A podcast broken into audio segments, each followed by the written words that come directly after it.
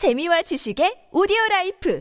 팟빵 안녕하세요. 군사 돋보기입니다. 우크라이나군 당국이 밝힌 바에 따르면 현지 시각 8월 20일 도저히 믿을 수 없는 일이 일어났습니다. 이번 전쟁이 시작된 지 얼마 되지 않은 시기였던 지난 3월 초 우크라이나의 북부 체르니히우에서 러시아 공군의 수호이 34 전폭기가 추락하는 일이 일어났는데요. 그런데 이 지역에 살고 있던 70대 노인 남성 발레리 페도로비치가 초저공 비행 중인 러시아군의 수호이 34 전폭기를 자신이 소유하고 있는 총기를 쏘아 격추시켰다는 말도 안 되는 주장을 했던 적이 있습니다. 당시 이 소식을 진지하게 받아들였던 사람은 없을 겁니다. 아무리 초저 공 비행 중인 전폭기라고 해도 지상으로부터 최소 수십 미터 이상 높이에서 비행 중이었을 텐데 묵직한 탄환을 쏘는 기관포도 아니고 고작 총기로 그것도 연발 사격도 아니고 한 발씩 발사되는 바이칼 MP153 12게이지 반자동 산탄총으로 수십 톤의 무게를 가진 데다 순식간에 지나가는 수호이 34 전폭기를 격추시킨다니 말이 되는 소리냐 하는 생각을 가졌던 것은 저뿐만이 아닐 겁니다. 그런데 황당하게도 최근 현지 시각 8월 19일 우크라이나 국경 수비대가 이 70대 노인이 소총탄 한 방으로 전폭기를 격추시킨 것이 맞다 며 노인의 전과를 공식적으로 인정해버렸습니다. 뿐만 아니라 그에게 우크라이나 국경 수비대는 훈장까지 수여하며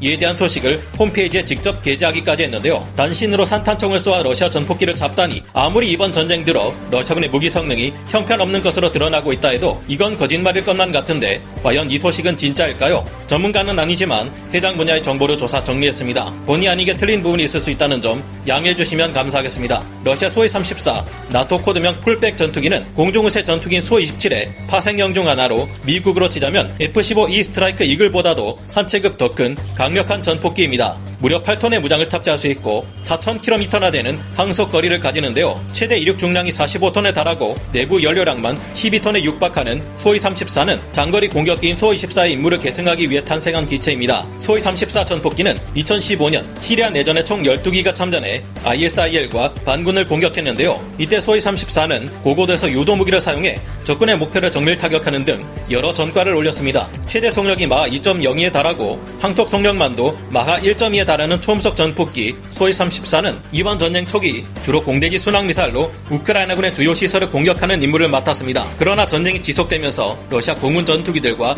야전 방공 시스템 등은 우크라이나의 제공권을 장악하는데 실패해버렸고 전력 우위가 뒤집어지면서 러시아군이 가지고 있던 정밀 유도 무기의 재고마저 바닥을 보이기 시작했는데요. 이렇게 되면서 러시아군의 소위 34 전폭기는 유도 성능이 없는 무유도 폭탄을 장착한 채 명중률을 조금이라도 높이기 위해 저공 고속 침투 중심으로 작전을 진행하다가 우크라이나군의 스팅어와 같은 휴대용 지대공 미사일 등에 막대한 손실을 입어왔습니다. 소위 34는 이번 전쟁에서 소위 15와 가장 많은 손실을 기록하고 있는 러시아군의 전폭기인데요. 현재 우크라이나에서는 1000달러 이상의 금액을 우크라이나에 기부한 사람들에 관해 추락한 러시아군 소위 34의 잔해를 성형한 열쇠고리를 기증하고 있는데 러시아 입장에서는 능 력도 이만한 능력이 없습니다. 그런데 아무리 그렇다고 해도 이런 거대한 체급의 전폭기가 소총 한 자루에 파괴될 수 있을까요? 은퇴한 이후 연금으로 생활을 이어나가고 있는 우크라이나 체르니히우의 70대 노인 남성 발레리 페도로비치는 지난 3월 초 체르니히우 시가지에 러시아군의 수호이 34 전폭기가 저공 비행하며 돌아다니는 모습을 보고는 즉시 자신이 보유하고 있는 소총을 들고 나왔다고 합니다. 저공 비행 중이던 수호이 34 전폭기는 시가지 폭격 임무를 끝마치고 낮은 고도에서 선회 후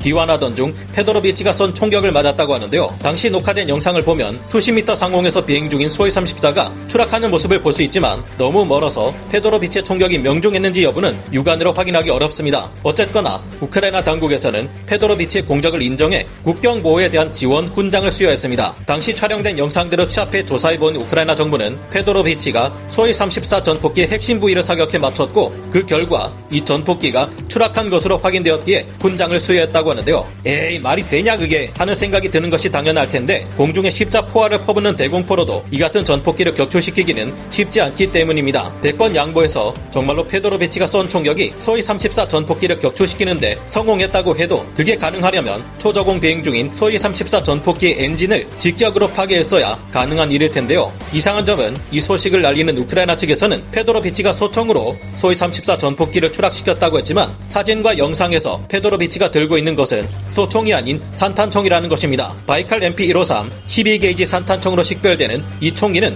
FPS 게임에서 뿐만 아니라 현실에서도 특수한 상황을 제외하면 군용으로 쓰기에는 문제가 있어 사냥에 쓰이는 엽총으로 활용되어 왔는데요. 대표적인 엽총 중 하나인 이 바이칼 MP153 12게이지 산탄총은 일반 산탄을 사용할 경우 조준이 별 의미가 없을 정도로 퍼져버리기에 공중에서 날아가는 소위 34를 맞춘다는 것은 불가능에 가깝습니다. 그나마 이 산탄총으로 소위 34의 엔진을 맞출 가능성이 있다면 12게이지 슬러그 탄환을 사용했을 경우인데요.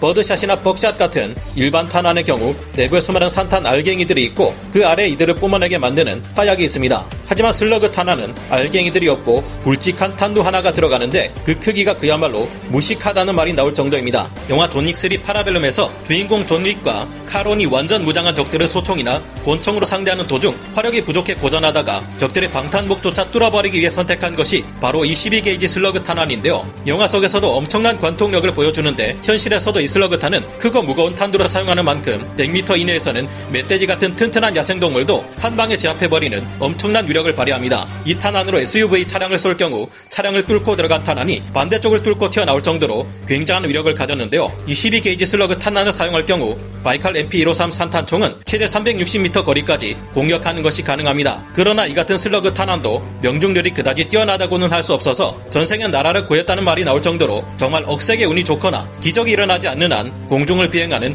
수호이 34 전폭기의 엔진을 파손시키기는 어려워 보이는데요. 천만의 시도 중 단 한 번 성공할 정도로 총기를 통해 수호이 34를 격추시키는 것이 가능하다고 해도 그게 가능하면 수호이 34를 막기 위해 방공 시스템과 지대공 미사일을 갖추고 그게 안 되면 대공포라도 배치하거나 이를 요격시킬 아군의 전투기를 출격시킬 필요가 없겠죠. 게다가 수호이 34 전폭기는 엔진을 쌍발로 두 개 가지고 있어서 산탄총에 맞아 한쪽 엔진이 파괴된다 해도 다른 엔진으로 비행하는 것이 어느 정도는 가능할 겁니다. 이런 점들을 고려해 볼 때 우크라이나 군 당국이 페도로비치의 말을 믿고 훈장을 수여한 것은 아군 병사들의 사기를 끌어올리기 위한 과장된 발표일 확률이 높을 것으로 짐작됩니다. 어쩌면 개전 초기부터 떠돌던 키우의 유령에 관한 진실도 우리가 전에 들어온 것과는 다를 확률이 크다고 생각됩니다. 사실 페도로비치의 주장은 거짓말이 아닐까 의심될 정도로 근거가 미약한데요. 하지만 70대의 노령으로도 고향을 스스로 지키겠다며 최신의 전폭기에 맞서 총을 쏘며 맞서는 그 패기와 용기는 대단한 것 같습니다. 페도로비치가 정말로 수호이 34 전폭기를 추락시켜서 훈장을 줬다기보다는 감히 대적할 수 없는 압도적인 힘을 가진 적군 앞에서도 기죽지 않고